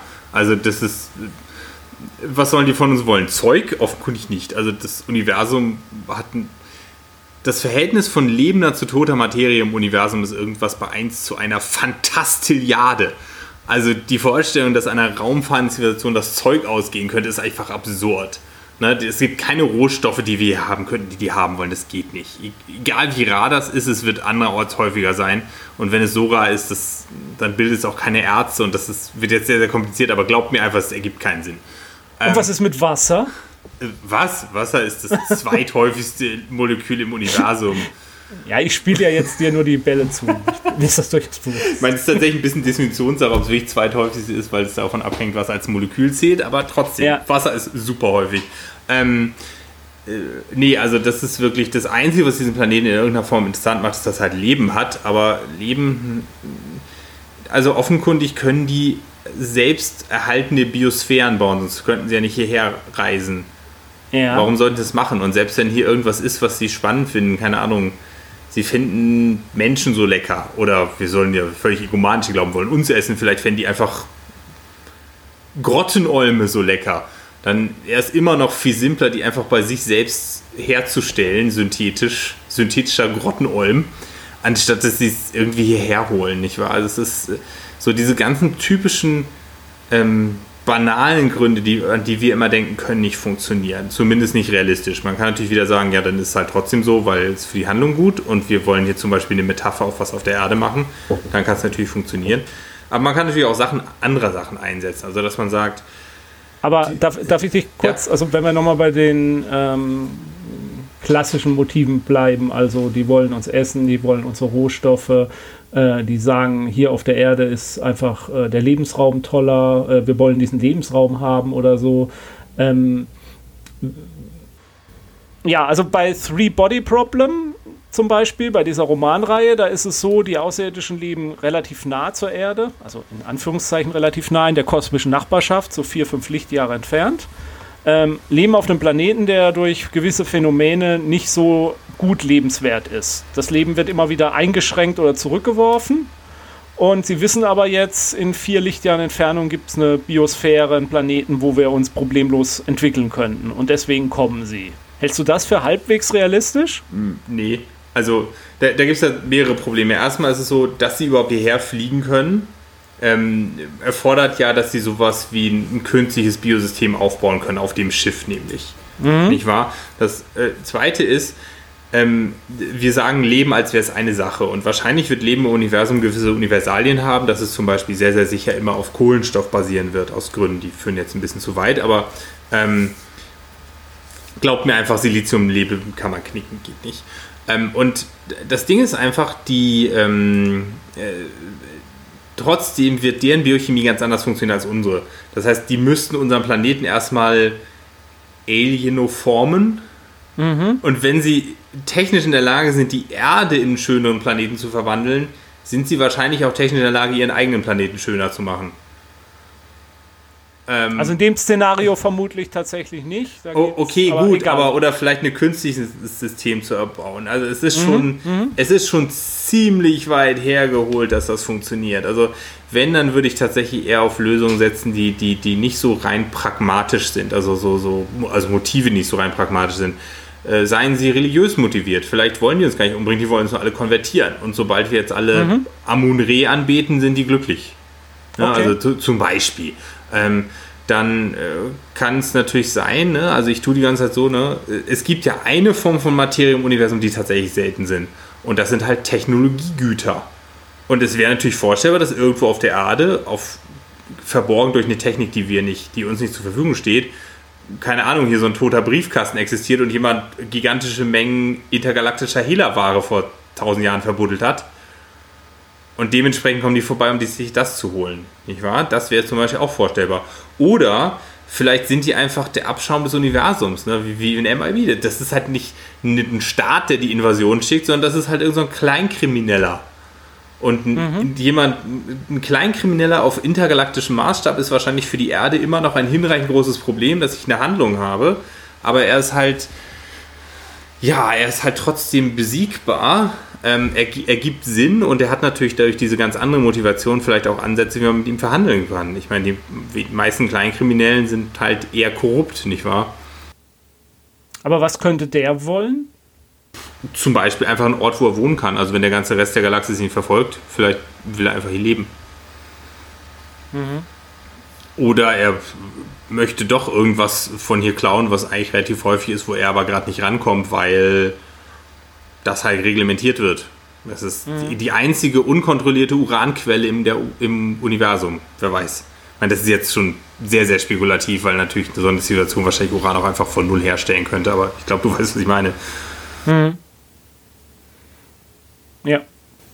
Aber, aber eins der Hauptprobleme bleibt doch dann tatsächlich, dass das Weltall halt so verdammt groß und weitestgehend leer ist neben der weiten Leere aber halt dann doch wieder so viel gibt, an das man einfach viel leichter rankommen kann, als sich mit irgendeiner dahergelaufenen, aufmüpfigen Zivilisation anlegen zu müssen. Wahrscheinlich, ja. Also, das ist halt schon echt ein Problem. Ne? Und das, also, ich finde tatsächlich diesen Ansatz, entweder sind die religiös motiviert oder ähm, die. Ähm, was haben wir im weitestgehend philosoph philosophisch motiviert. Genau, sowas. Also, mhm. Vielleicht wollen die auch alle anderen Spezies auslöschen, wer weiß. Ähm, ja, also da gibt es ja tatsächlich diese Überlegung, ähm, habe ich auch schon in mehreren Geschichten gelesen, auch Three Body Problem, um es nochmal zu erwähnen, ähm, dass äh, diese, diese Metapher vom dunklen Wald, also dass äh, Außerirdische oder Leben im Weltall sozusagen alles Jäger sind, die durch den dunklen Wald äh, pirschen und jeder versucht bloß kein Geräusch zu machen ähm, und auf sich aufmerksam zu machen. Und sobald er ein Geräusch irgendwo hört, schießt er seine Waffe ab, um äh, lieber die, die anderen umzubringen, bevor sie überhaupt die Chance haben, ihn umzubringen, weil man ja nicht weiß, ob die Außerirdischen vielleicht äh, auch nett sind äh, oder Im nicht. Endeffekt ne, die intergalaktische Version des Gefangenendilemmas, nicht wahr? Genau. So, ja, genau es das. Ist, ja. ist schwierig zu sagen. Es ist natürlich vorstellbar, das Interessante ist, dass wenn das so ist, können wir nichts dagegen tun. Also der, der verstorbene Stephen Hawking sagte ja, man solle vielleicht keine Signale ins All schicken. Genau. Wer weiß, ob uns das schadet, also sei es mit Absicht oder unabsichtlich, weil, naja, einfach weil sie uns zum Beispiel Technologie geben, mit der wir noch nicht umgehen können. Da, also da hat Hawking halt leider einfach Unrecht. Ähm, und zwar nicht, weil das nicht möglich wäre, dass sie uns schaden können, sondern weil er als Theoretiker unterschätzt, wie unglaublich weit sich die Analytik in den letzten Jahrzehnten entwickelt hat. Und wenn man das so ein bisschen extrapoliert, äh, also wir können heutzutage so, haben wir Messgeräte, die sind empfindlich genug, um einen Zuckerwürfel im Bodensee zu entdecken. Ja, und wenn man das so ein bisschen extrapoliert, wir verändern ja diesen Planeten schon. Selbst wenn unser Fernsehsignal zu schwach ist, um es in der Distanz abzufangen. Ähm, allein das, was wir an der Biochemie dieses Planeten tun und an der, der Atmosphärenchemie zum Beispiel, ähm, ja. jede Zivilisation, die weit genug wäre, uns zu schaden, weiß, dass wir hier sind. Punkt. Mhm. Da können wir uns noch so schweigend stellen. Das ist, äh, die wissen, dass wir hier sind. Das können wir nicht ändern. Allein was wir heutzutage durch äh, Spektroskopie über die chemische Zusammensetzung von anderen Sonnensystemen erfahren können mit unserer in Anführungszeichen primitiven Technologie. Genau, ne? also die wüssten ja. zum Beispiel hier, ähm, äh, dieser Planet hat Ozon. Das ist schon mal total überraschend. Ne? Das, ist, ist ein klares Zeichen davon, dass es da bi äh, biologische Aktivität gibt, weil Ozon ist eigentlich viel zu radio äh, radioaktiv, zu reaktiv, um dauerhaft in der Atmosphäre rumzuhängen. Das heißt, es muss sowas wie Photosynthese geben, was die ganze Zeit Sauerstoff erzeugt. So, und die, die wüssten also, dass es Lebewesen gibt. Und wenn die kennen sich ja wahrscheinlich mit noch mehr als noch einer Spezies aus und wenn die plötzlich feststellen, der Planet hat plötzlich viel weniger Ozon als vorher, das ist ja komisch. Mhm. Ja, also äh, ich denke, wenn man das annimmt, dann ist der einzige Schutz, den man hat, äh, der Schutz äh, der, äh, der Masse. Also dass man sagt, wir haben jetzt 100 Milliarden äh, äh, Sonnensysteme oder Sonnen in der Milchstraße. Ich weiß es ehrlich gesagt gar nicht, ob die Größe jetzt so hinkommt. Ähm, um, und, und da drin verstecken wir uns sozusagen. Und selbst wenn die so hoch technologisiert sind, wie viel Zeit und Energie verschwenden die da rein, wirklich jedes Sonnensystem, das, das sichtbar ist für sie äh, zu beobachten. Hm. Also vielleicht, dass man einfach in der Masse untergeht und deswegen dann halt auch nicht wahrgenommen wird. Ja, die, die, also vor allem, wenn die technologisch wirklich so weit wären, dass sie über Licht schnell fliegen können, das ist sehr viel schwieriger, als vielen Leuten klar ist, ähm, dann ist es halt äh, sind wir für die wahrscheinlich jetzt auch nicht interessanter als die Feldmäuse, die hier auch leben. Nicht wahr? Und dann gibt es wahrscheinlich sehr viel spannendere Dinge im Universum, als jetzt gerade auf der Erde vorbeizugucken. Ja, ja, ja. Genau. Ähm, ein Punkt, den ich immer ganz interessant fand dabei, auch mit, mit Lebensraum oder so, den man sich erschaffen kann oder, oder den man sich holen kann hier, wenn man sich überlegt, die Wahrscheinlichkeit, dass es gerade jetzt passiert, wo wir Menschen auf der Erde sind, ist ja auch relativ gering. Ich meine, die Erde ist äh, vier Milliarden Jahre alt, glaube ich. Kommt darauf an, ob wir den Planeten oder die Erdkruste zählen. Viereinhalb ja. bis ja. 3,9, je nachdem. Und, und die, die Zeit, in der es Leben auf dem Planeten gibt, ist ja schon verschwindend gering. Und die Zeit, in der wir Menschen jetzt in der, äh, auf, auf dem Planeten sind, die ist ja. Ich glaube, es gibt diese von, von äh, von Carl Sagan gibt es, glaube ich, diesen kosmischen Kalender, äh, wenn, wenn das ganze Existenz der Erde äh, in ein Jahr reingepresst werden würde, dann wird der Auf, wäre der Auftritt der Menschheit am letzten Tag des Jahres, äh, in der letzten Stunde äh, kurz vor Mitternacht sozusagen angesiedelt. Ja, also von daher ein schöner Vergleich ist auch den Arm auszustrecken und in der Mitte der Brust ist der Anfang des Lebens vor 3,8 5 Milliarden Jahren ist, glaube ich, hm. gesichert, wahrscheinlich 3,8. Also sehr, sehr schnell tatsächlich nach Erkaltung der Erdkruste. Aber das ist ja, ja das fand ich echt Bakterien. immer faszinierend, wie schnell das ging. Ja, ja das, ist, das ist alles, also Bakterien sagen wir jetzt, aber damalige Bakterien waren noch nicht mal so weit entwickelt wie heutige. So. Und die, ja. die, die, die Spitze des Mittelfingers ist heute. Und wenn du dann längs gehst, dann gibt es vielzähliges Leben erst ungefähr dort, wo der Handball losgeht. Bisschen Definitionssache und es gibt auch eine gewisse Ungenauigkeit, aber ungefähr da geht's los. Und die Menschheit hängt halt in den letzten also Millimeterbruchteilen des Fingernagels und die Gesamtheit an menschlicher Geschichte, also nicht Existenz des menschlichen Spezies, sondern der menschlichen Geschichte, also vom der von Göbekli Tepe über die Pyramiden bis also römisches Reich bis heute, das ist die Menge an Nagel, die mit einem einzigen Streich einer Nagelfeile entfernt wird.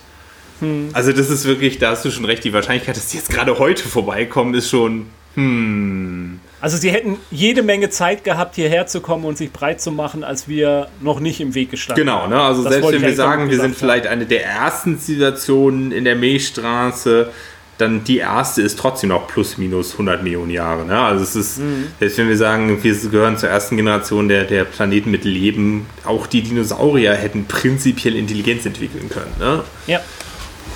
Da kam halt was dazwischen. Ach bitte, die Dinosaurier gab es viel länger auf dem Planeten, als es aktuell Säugetiere hier vorherrschen. Insofern, die, die hätten jede Menge Chance gehabt. Intelligenz ist nur offenbar sehr, sehr selten. Ja. Willst du damit sagen, sie hatten ihre Chance und haben sie nicht genutzt? Ich weiß es nicht. Also der Beweis, dass intelligentes Leben so sonderlich langzeitstabil ist, gilt noch zu erbringen.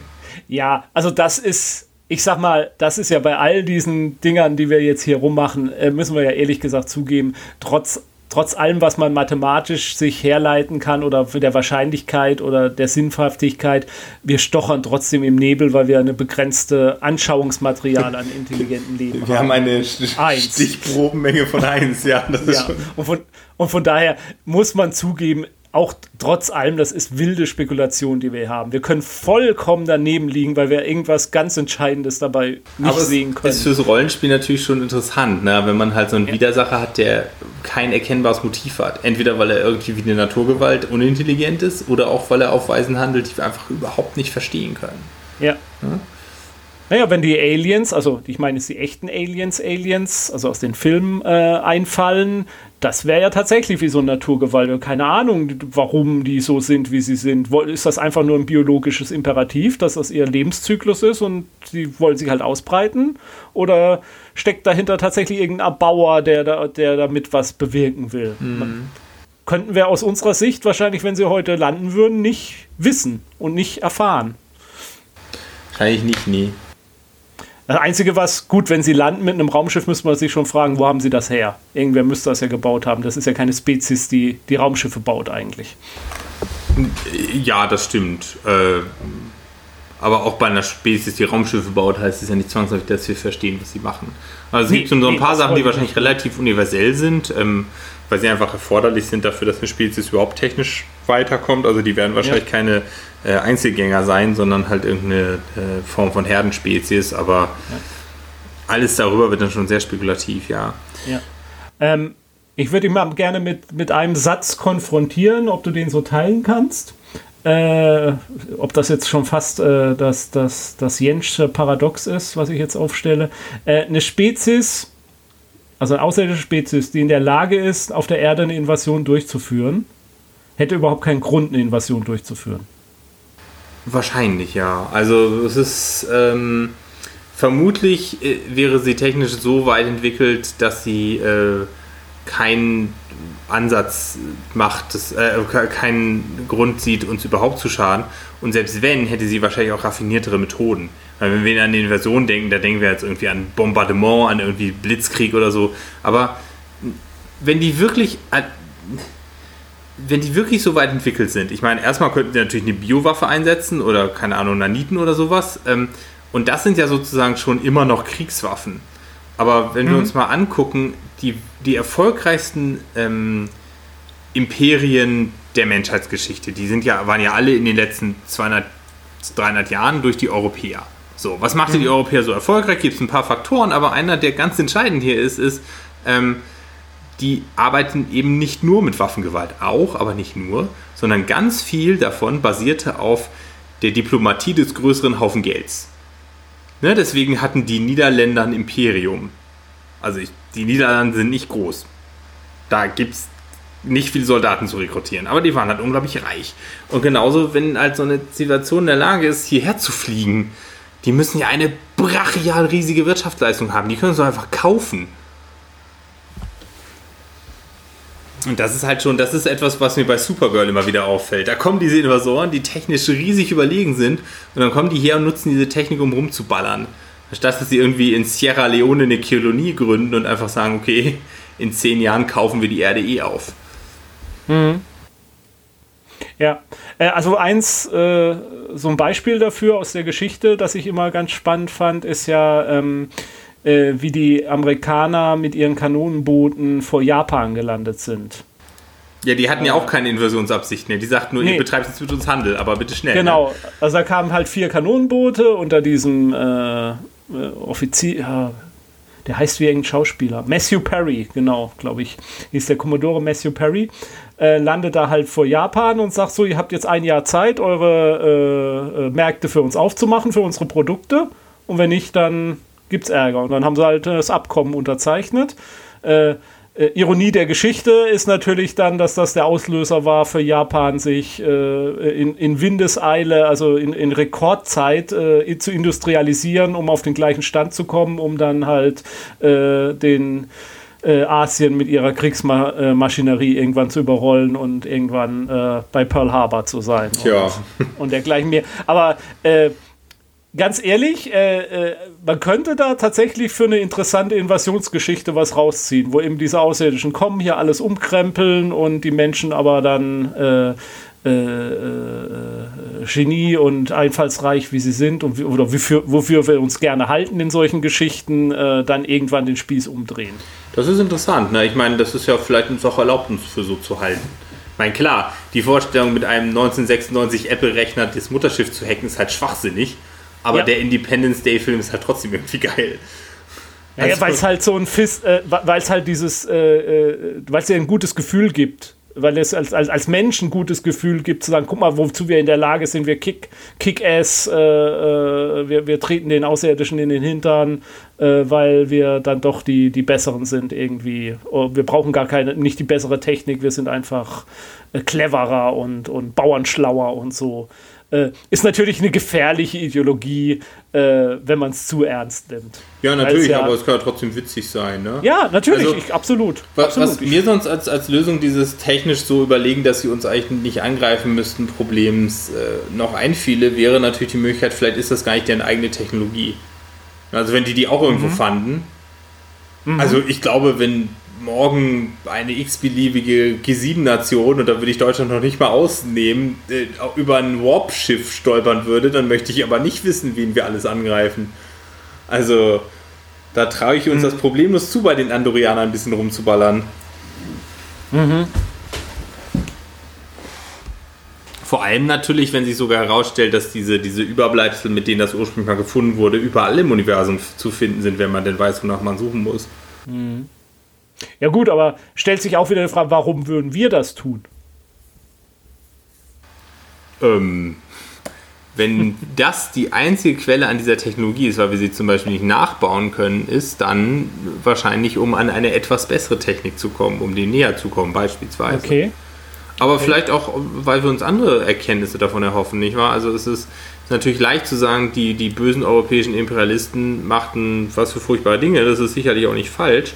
Aber sie machten halt auch einige Dinge, die, die wir heute zu schätzen wissen. Nicht wahr? Also die, die, ähm, die Keilschrift. Wir stellen uns immer vor, die Keilschrift, äh, äh, die da entschlüsselt wurde durch den Rosettenstein, die wurde jetzt irgendwie ausgebuddelt und war vor in der Erde. Nein, das stimmt nicht. Die war auf allen möglichen Säulen. Die stehen und standen und stehen da weiterhin irgendwo in der Gegend rum. Und tausende von Jahren lebten da Leute, es interessierte die überhaupt nicht, ob da was draufsteht und was das bedeutet. Und erst die Europäer, die halt die wissenschaftliche Methode entwickelt hatten, sagten, hier, guckt mal. Hm. Das können wir irgendwie rausfinden. Und natürlich ist es vorstellbar, dass äh, wenn wir oder wenn irgendeine Spezies auf eine Weise an diese Hochtechnologie kommt, indem sie sie von einer untergangenen Zivilisation übernimmt, dass sie sagt, hier, wir haben die Methode, um sowas rauszufinden und deswegen müssen wir jetzt hier leider mal Sibirien invasieren, denn da sind Hinweise, dass es das da geben kann. Ähm, nur äh, äh, um, um das, damit da jetzt nicht irgendwelche Dings kommen, selbstverständlich, äh, davor gab es die arabische äh, äh, Welt, die die Wissenschaft hochgehalten hat, als die äh, griechischen und römischen Imperien untergegangen sind und so. Also wir, auch wir, auch die Europäer standen auf den Schultern von anderen. Ja, klar, also bis ja. zu dieser wissenschaftlichen Revolution und eigentlich sogar bis zur industriellen Revolution war Europa ja irgendwie das primitive Anhängsel von Asien.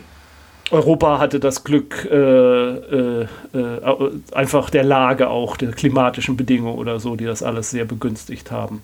Gut, äh, aber führt jetzt zu weit. Ja, ähm, in der Tat. Äh, ja, aber äh, vielleicht ist das ja tatsächlich der Ansatz, den man ähm, verfolgen kann, um zu versuchen, auch eine realistische Geschichte zu erzählen, indem man erstmal versucht äh, zu erzählen, warum würden wir Menschen andere Zivilisationen äh, angreifen? Warum würden wir eine Invasion auf einem anderen Planeten starten, wenn wir dazu technisch in der Lage wären? Mhm. Ähm, um, um, um daraus dann die, einen Umkehrschluss zu ziehen und dann wieder zur klassischen Invasionsgeschichte zu kommen. Also wenn wir, wenn wir unsere eigene Motivlage hinterfragen, warum wir das tun würden.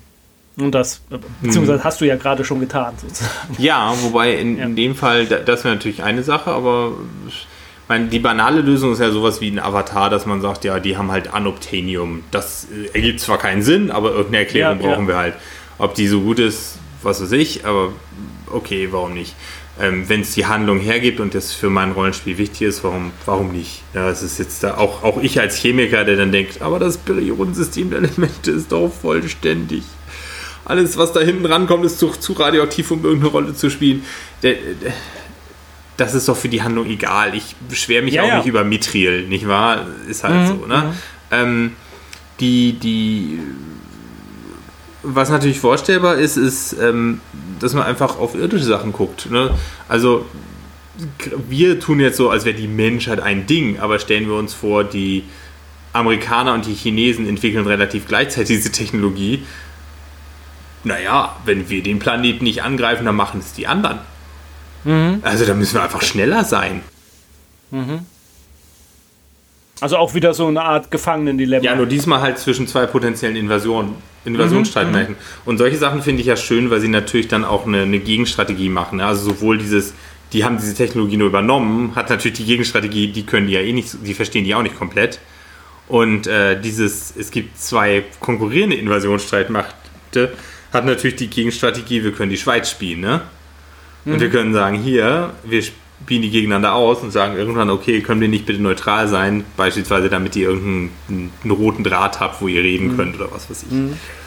Ähm, ein klassisches Motiv für Invasionen oder äh, für Eroberungen in Kriegen, wo auch Leute dann mit reingezogen werden, die eigentlich überhaupt nicht unbedingt das, äh, das Hauptziel oder der eigentliche Feind sind, ist ja äh, sozusagen die Geografie. Äh, Dass man sagt, das ist jetzt äh, eine Anhöhe, die wir halten müssen, oder das ist äh, äh, die, die, die, die norddeutsche äh, oder die nordeuropäische Ebene und wenn Russland äh, ähm, ähm, sicher sein will, dann muss es halt Polen besetzen, weil das ist der einzige Einfallstor Mm. äh, nach Russland von Europa oder solche Geschichten. Ne? Wenn man ist- in der Galaxis was bewirken will, dann muss man natürlich die Planeten kontrollieren, die mit den, äh, mit den Spiralarmen korrotieren. Das ergibt total Sinn.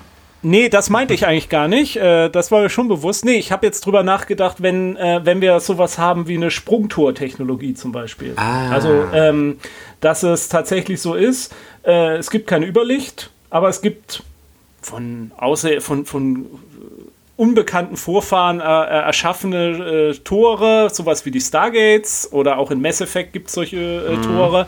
Und dass es dann tatsächlich darum geht, wer die, wer, das Uni wer, wer die Galaxis beherrschen will oder wer kontrollieren will oder wer auch seine, äh, seine Waren oder seine Wirtschaft äh, mit den Kolonien Kontakt haben will oder so, der muss diese Tore kontrollieren. Und ähm, wenn diese Tore dann halt auch in der Nähe von bewohnten Planeten sind oder im Sonnensystem Erde sind oder so, dann können sie natürlich sagen, hier ist dieses Tor. Ähm, das haben wir in letzter Zeit eigentlich nicht benutzt. Wir haben es jetzt neu entdeckt, jetzt ist es aktiviert. Oh, das ist aber in einem Sonnensystem, wo eine Zivilisation ist, die sich anschickt, äh, zumindest äh, ihren, ihren Orbit und äh, ihren Trabanten äh, irgendwie zu besiedeln äh, und auch mal vielleicht zum Mars fliegen will. Die könnten ja mal irgendwann gefährlich werden für diese Kontrolle, die wir hier haben. Äh, deswegen machen wir da schon mal eine Invasion. Also das vielleicht als Motiv. Also zum Das Sei- finde ich eine die sehr, sehr Infrastruktur, um die Infrastruktur zu verteidigen. Und Mhm. dann würde sich so ein Krieg halt um diese Tore herum. Und dann besetzen die halt die Erde nicht, weil sie irgendwas gegen uns haben oder weil sie was von uns wollen, sondern nur weil wir da halt gerade in der Nähe sind und ähm, eh, eh, eh jemand anders sich für uns vereinnahmt und uns vielleicht Technologie zukommen lässt, damit wir dann sagen, ach nee, das ist jetzt unser Tor oder so. Ähm, dass man so in so einen in so einen kosmischen kalten Krieg reingezogen wird. Und wir kriegen dann wie die Al-Qaida so ein bisschen Space-Dollar. Das, Ja, oder das ergibt Stinger. unglaublich viel Sinn. Oder Stinger-Raketen. Ist das jetzt ironisch gemeint? oder Nee, das nicht. Das war durchaus mein Ernst. Also es hat Okay. natürlich ein gewisses, gewisses Potenzial für direkte Satire, aber ich denke auch als realistisches Szenario finde ich das eine ziemlich coole Idee, ja. Ja. Also was mir sonst eingefallen wäre, es könnte natürlich auch sein, dass die Erde irgendwas hat, was völlig banal ist, was wir nur zu, nicht nutzen können oder was für die nützlicher ist, als man denken sollte. Also Hm.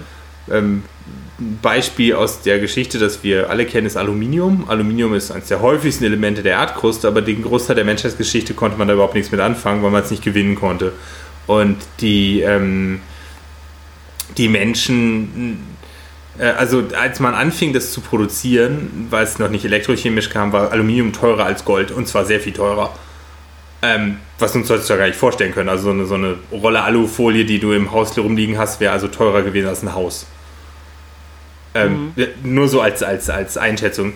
Und es kann natürlich sein, dass es irgendetwas hier gibt, ähm, was für die unglaublich nützlich ist, was wir einfach, was wir nicht beabsichtigt haben.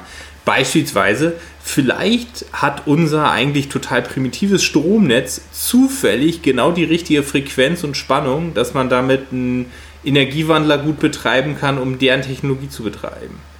Mhm. Ne, und dann sagen die, das ist ja witzig, ja dann. Und dann ist es natürlich plötzlich ein wertvoller äh, Zwischenpunkt, zum Beispiel für halt einen größeren Krieg. Oder auch, wenn wir wieder bei MIB sind und die Leute, die im Endeffekt einfach nur so die, die, die Flüchtlinge des Universums sind, dass die dann alle herkommen, weil die dann halt sagen, ja, hier kann ich meinen Energiewandel eintreiben, dann muss ich halt, dann, dann muss ich halt nicht auf den Luxus von zu Hause verzichten. Hm. Aber ich finde ja. die Idee mit dem Sprungtor trotzdem sehr, sehr gut ich habe gerade eben behauptet, ich habe so ein positives Bild von der Menschheit insgesamt doch noch. Ich meine, um das mal wieder zu widerlegen, ich frage mich manchmal halt auch, müssten die überhaupt eine Invasion machen? Könnten die uns nicht einfach kaufen? Wären wir nicht käuflich für jeden Auserwählten? Wahrscheinlich. Ja, also, und zumal wir auch nicht eine, eine, eine, eine vereinheitlichte Regierung haben. Ne? Also, ich meine, mhm. wenn die, je nachdem, wie weit die entwickelt sind, die einfachste Invasion wäre doch wirklich so ein Land zu nehmen wie Sierra Leone oder so und zu sagen, so hier, bupp, hier regieren wir jetzt, das gehört uns jetzt, man entfernt alle, die einen stören, das kann man ja machen und das interessiert ja in der Welt sowieso keinen Nennenswert. Ne? Erst recht, wenn die Technik so aufwendig äh, auf, äh, so fortgeschritten sind, dass die anzugreifen ein bisschen dumm wäre und dann sagt man, ja, okay, gut, so und wir helfen euch jetzt mit unserer Technologie. Jeder, der über unsere Grenze krieg, äh, ähm, kommt, wird sofort von AIDS geheilt für lau. Wir wollen diese Krankheit mhm. nicht bei uns haben. Mhm. Ja, also allein was die plötzlich und dann, dann hier und dann bauen wir unsere Fabriken und dann fangen wir halt an zu produzieren. Und wir produzieren ja. Dinge, die sind euch, also wir müssen ja noch nicht mal irgendwie Jahrtausende voraus sein. Selbst wenn wir euch was herstellen könnt, was ihr in zehn Jahren schaffen würdet, wären wir doch schon jenseits aller Konkurrenzfähigkeit für den Rest der Menschheit. Mhm. Ne? Und das ist einfach, und, und dann kaufen die den Laden halt auf, ne? Das, ja. das lohnt sich überhaupt nicht. Wieso sollte man da einen Krieg für sich überhaupt nicht ein? Ja, die, nö, die, nö, die spielen dann irgendwann das, das, das technische Anlandungen von Saudi-Arabien, machen mal das, das Weltmonopol auf alle höhere Technik und dann ist das halt so. Ja. ja. Vorbei. Und ich weiß noch nicht, ob ich das schlimm fände. Also ich finde, das eine Methode, invasiert zu werden, mit der kann ich eigentlich ganz gut leben. Was ja. natürlich irgendwie auch zeigt, warum das funktionieren würde, ne? Wenn man halt jetzt wieder äh, äh, sich die Menschheitsgeschichte anguckt, dann sind es halt die Länder, die auf höher technologisierte Länder getroffen sind und beeinflusst worden, die sind meistens am Ende nicht gut dabei weggekommen. Ja, das ist halt die Frage sozusagen, wie, wie finster deren Motivation ist. Ja. Und ja, ja. Ähm, vielleicht sind die ja besser als wir. Ja, auch und, und sozusagen angeht. auch, ob sie sozusagen unbeabsichtigte Folgen vermeiden können. Also das ist ein schönes Beispiel sind unkontaktierte Völker in Brasilien. Also es gibt in Brasilien so relativ viele Indianerstämme, die haben niemandem außer Kontakt und die darf man auch nicht kontaktieren. So, mhm. und sozusagen die Art und Weise, wie das gelegentlich verkauft wird, ist, um ihre Kultur nicht zu gefährden. Das ist natürlich Quatsch. Mhm. Ähm, weil äh, Jäger-Sammlerkulturen haben Kindersterblichkeitsraten von ungefähr 25 Prozent. Ne, also jedes vierte Kind stirbt, bevor es das fünfte Lebensjahr erreicht, meistens unter Schmerzen. Ja, und dann äh, kann man natürlich nicht sagen, ja, wir wollen deren Kultur erhalten, dafür müssen diese Kinder jetzt halt krepieren. Ja, also, so abgebrüht sind wenige, sondern der tatsächliche Grund ist, wir haben einfach keine gute Methode, sie zu kontaktieren, weil wir keine Methode haben zu verhindern, dass die ganzen Bakterien und Viren, die wir uns tragen, die nicht sofort dahin raffen würde wie es halt ja auch passierte, als die, die Europäer in Amerika ankamen mit ihren ganzen mhm. Seuchen. Ne, und das, die Frage ist halt, wenn die Zivilisation so weit wäre, dass sie tatsächlich das hier erobern könnte, ob die nicht tatsächlich ähm, solche Sachen verhindern könnte.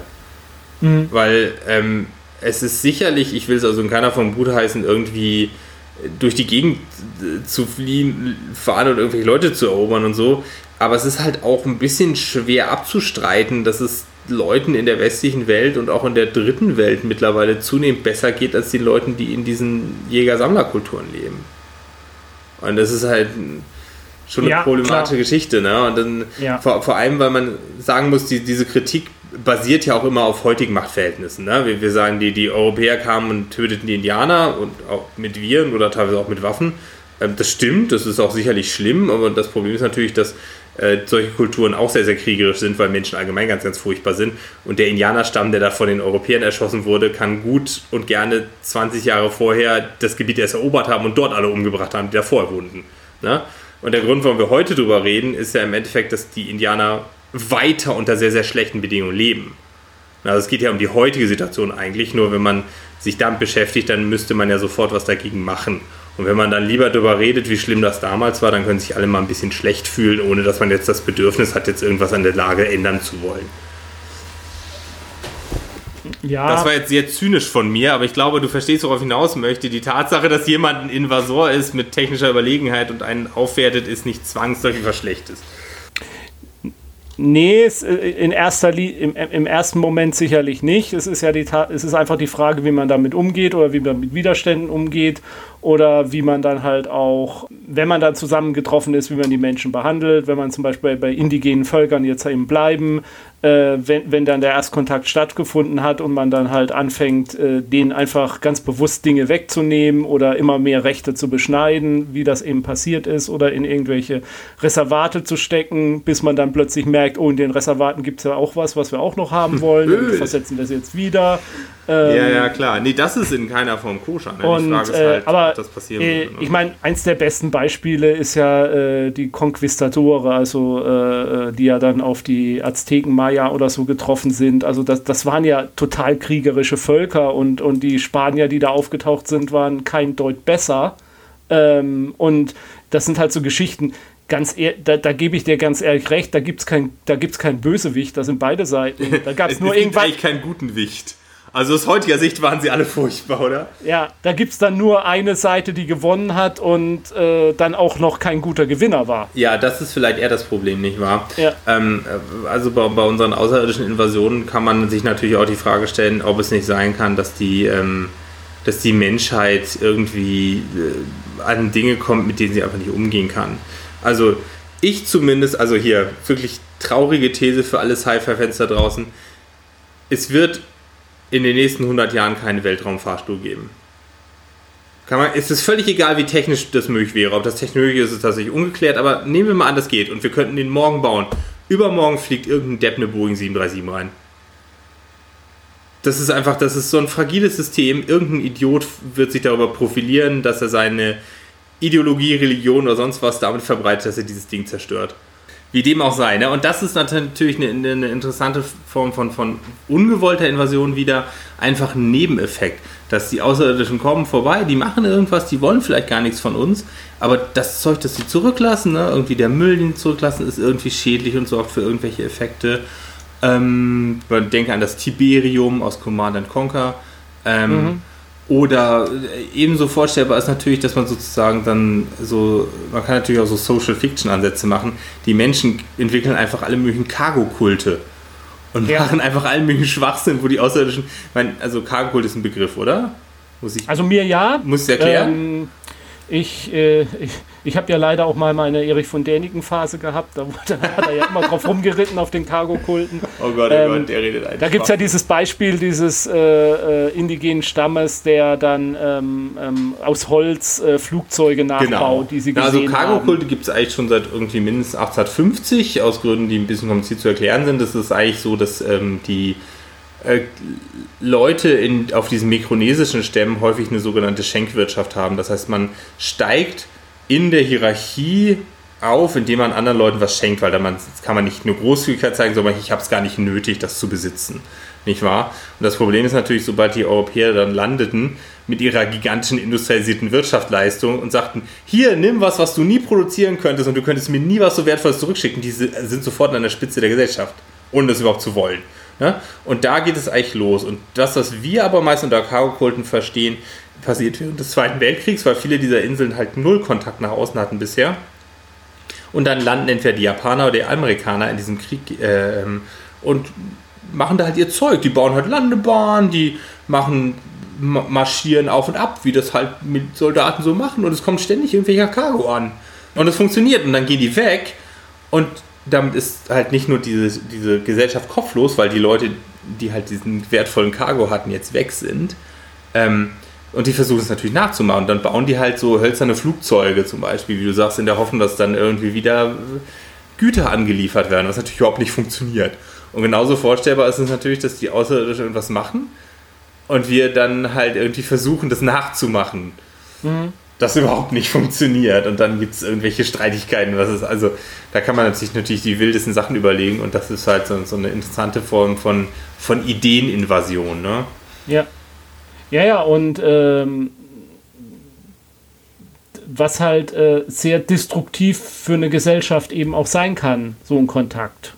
Und äh, wie du schon sagtest oder auch ausführst, also äh, ich würde es nicht so ganz äh, unterstreichen wollen, dass man eben solche Volksgruppen tatsächlich nur deswegen schützt, äh, weil wir sie vor Krankheiten schützen, sondern weil wir für diese Art und Weise ihrer also die, die Frage ist immer, oder das Problem ist mit einem außerirdischen Kontakt auch, da kommen wir ja auch in Richtung Star Trek und erste Direktive und so, wann darf ich überhaupt Kontakt aufnehmen? Ähm, ich, kann, ich kann ja nicht guten Gewissens hingehen, fragen, wollt ihr Kontakt mit uns haben? Und wenn ihr dann sagt, nee, wir wollen lieber für uns bleiben und unsere Gesellschaft so fortführen, wie das ist, mit allen Nachteilen, die da sind, aber wir glauben einfach, äh, das tut uns als Gesellschaft besser, auch wenn wir alle nur 40 Jahre alt werden oder äh, ganz viele als Kinder sterben. Äh, und dann akzeptieren wir das. Aber die Möglichkeit gibt es ja gar nicht, diese Frage. In dem Moment, in dem ich die Frage stelle, dann nehme ich ja schon Kontakt auf. Und die Frage ist, würden wir dieses Urteil denn auch akzeptieren? Also sollten ja, wir wirklich das, sagen, ja, das ist ja eine andere das Recht, Frage. ihre Kinder zu opfern, ne?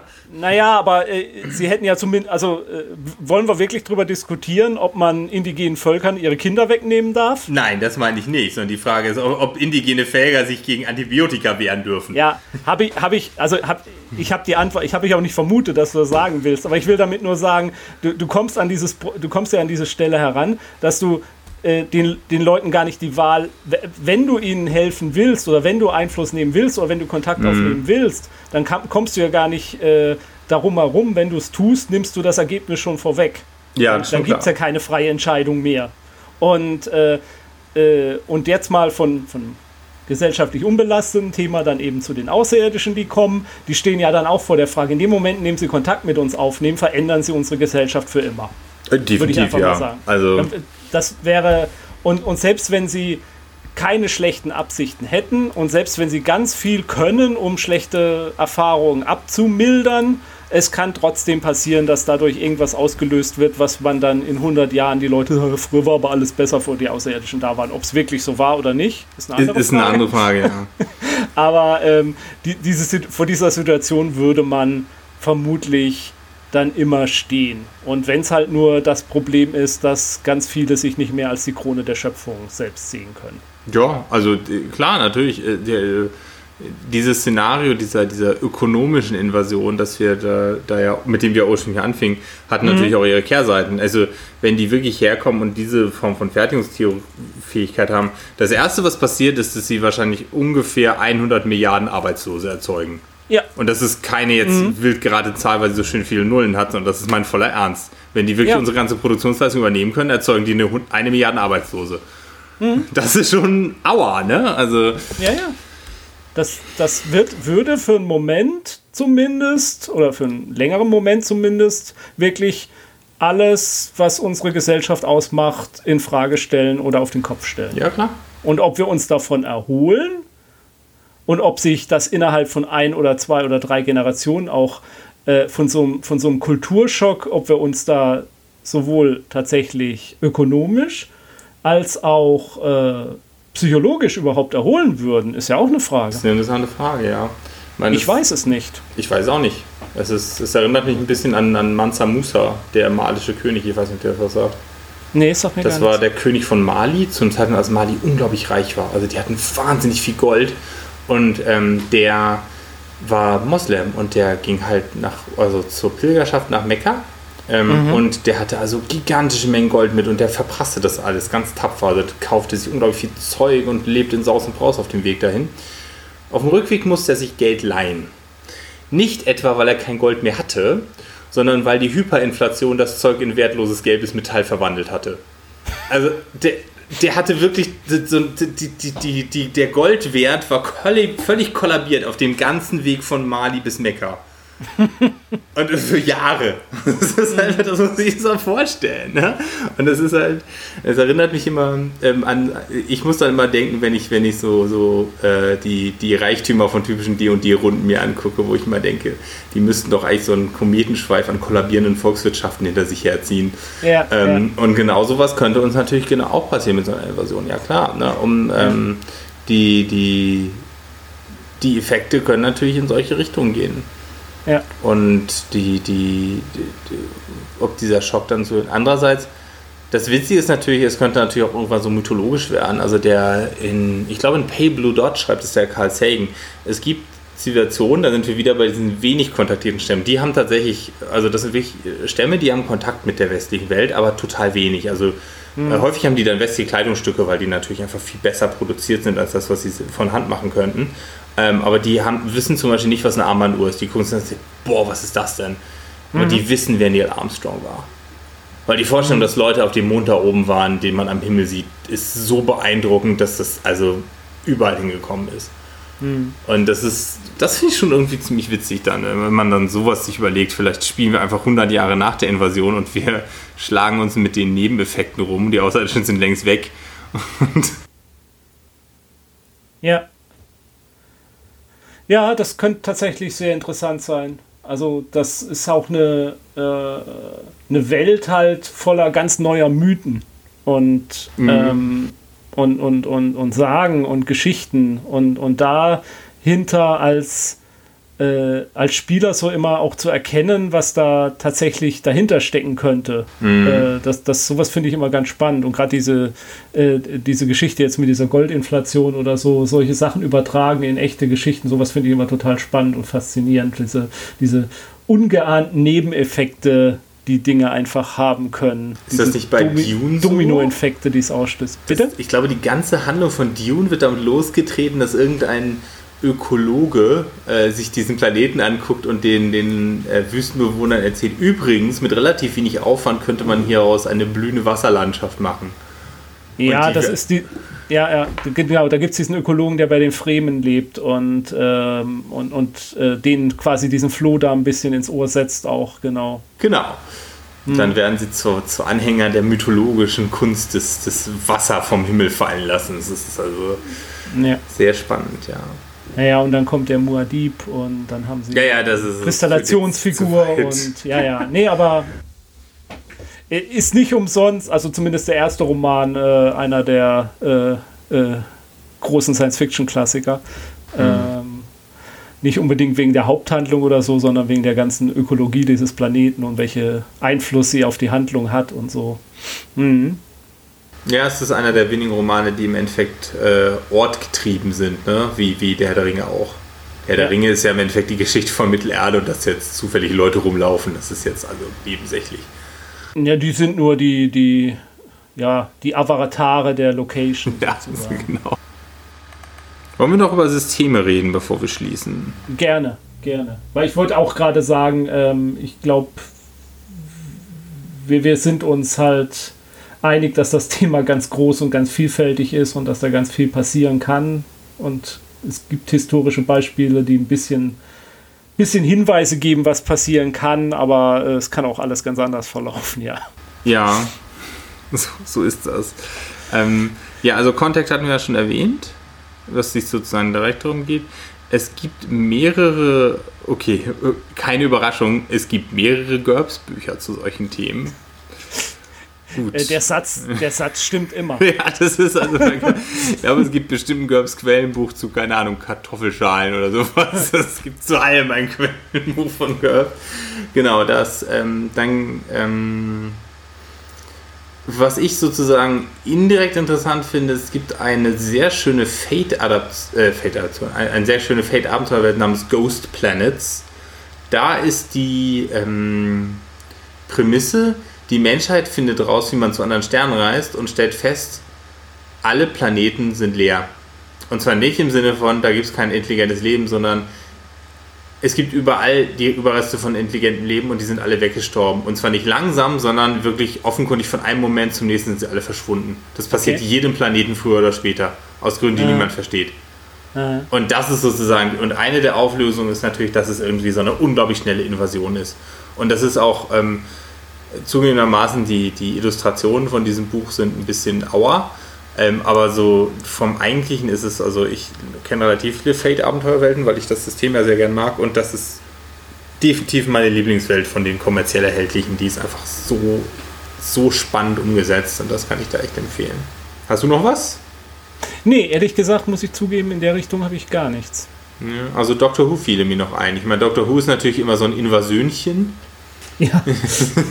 Aber prinzipiell ist es auch einfach echt ein gutes System. Zumindest das aktuelle. Die alten, es gibt ja irgendwie, glaube ich, noch ein oder zwei Vorläufer von mhm. Doctor Who Rollenspielen, aber die kenne ich nicht. Ähm ja, okay, ja, nö, klar. Also Doctor Who ist äh, die Invasion der Woche sozusagen. Ne? Ja, meistens nicht wahr. Also manchmal haben sie natürlich dann so Handlungsbögen, wo es irgendwie ein paar Jahre Unterdrückung gibt, aber das wird dann irgendwie durch eine Zeitreise wieder umgekehrt oder sowas. Mhm. Ja, aber ähm, äh, die, wenn wir jetzt gerade Dr. Who erwähnen, dann nochmal, also die Daleks sind ja sozusagen auch so ein Archetyp der Invasion, äh, wo es ja quasi auch äh, keine rationalen Gründe gibt, sondern einfach nur ein einprogrammierter Hass auf alles andere Leben. Weltraum-Nazis halt. Ja, ja, genau. Und, und das ist ja der einzige Grund, warum sie es machen. Ja, so wobei die, die Cybermen dann ja wieder interessant sind, die äh, ähnlich wie die Borg, ne? du genau. sagst es schon, die, die brauchen mhm. die ja zum, zur Fortpflanzung im Endeffekt. Ja. Warum die nicht einfach Klonkammern bauen, versteht keiner, aber ist halt so. Nee.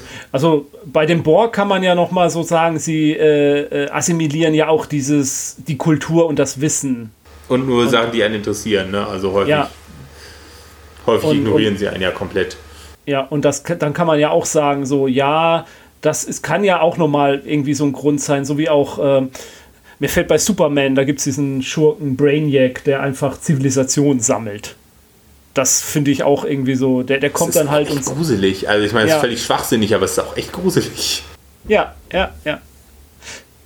Ähm, und und äh, einfach nur, äh, dass da eine Kultur existiert und dass die Wissen hat und ich will das einfach alles haben. Und ich will alles wissen. Ähm, natürlich auch äh, im, im Grunde genommen natürlich wieder eine menschliche Gier, aber projiziert auf einen Außerirdischen, aber ja, gibt doch auch ein sehr, es gibt eine sehr schöne Savage Worlds äh, Welt.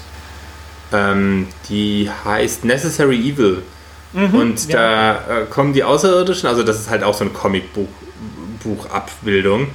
Und die Außerirdischen kommen halt und äh, mit ihrer riesigen Invasionsstreitmacht und die alle Helden der Welt, alle fliegenden und keine Ahnung, Spinnenhelden, was weiß ich, vereinigen sich in einer großen Schlacht und werden besiegt.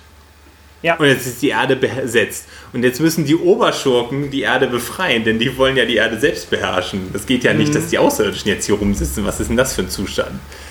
Ja, das finde ich das auch sehr ich, schön. Das kenne ja. ich tatsächlich, ja, stimmt.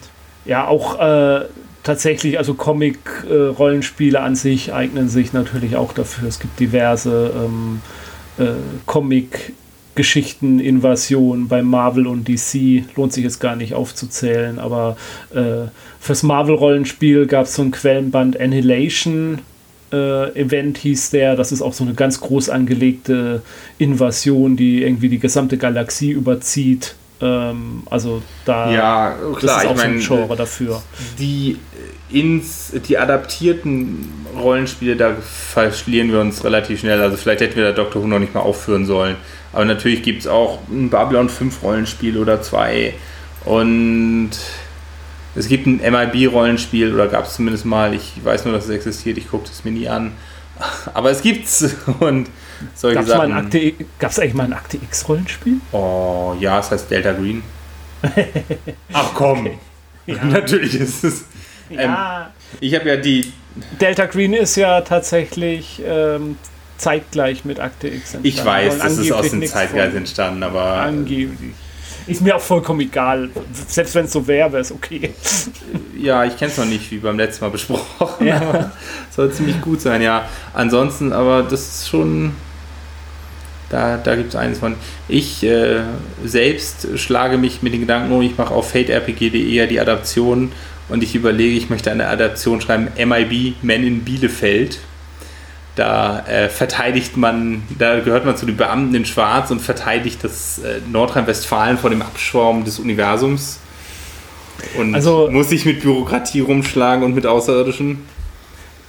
Das als, Inspi als Inspiration vielleicht mal, wir, ich, ich habe mal eine Primetime-Adventure-Runde gespielt mit Bielefeld bei Nacht. Ah. Wo wir, wo, wo wir irgendwie ein einen Hausmeister und eine Putzfrau und noch irgendjemanden, die immer nachts in so einem Institut gearbeitet haben in Bielefeld, wo dann immer ständig ein Anruf kam und irgendwas schiefgegangen ist und wir mussten uns dann um irgendwelche Experimente kümmern, die da vergessen wurden abzuschalten oder so irgendwas. Das war sehr lustig. Das ist ziemlich cool, ja.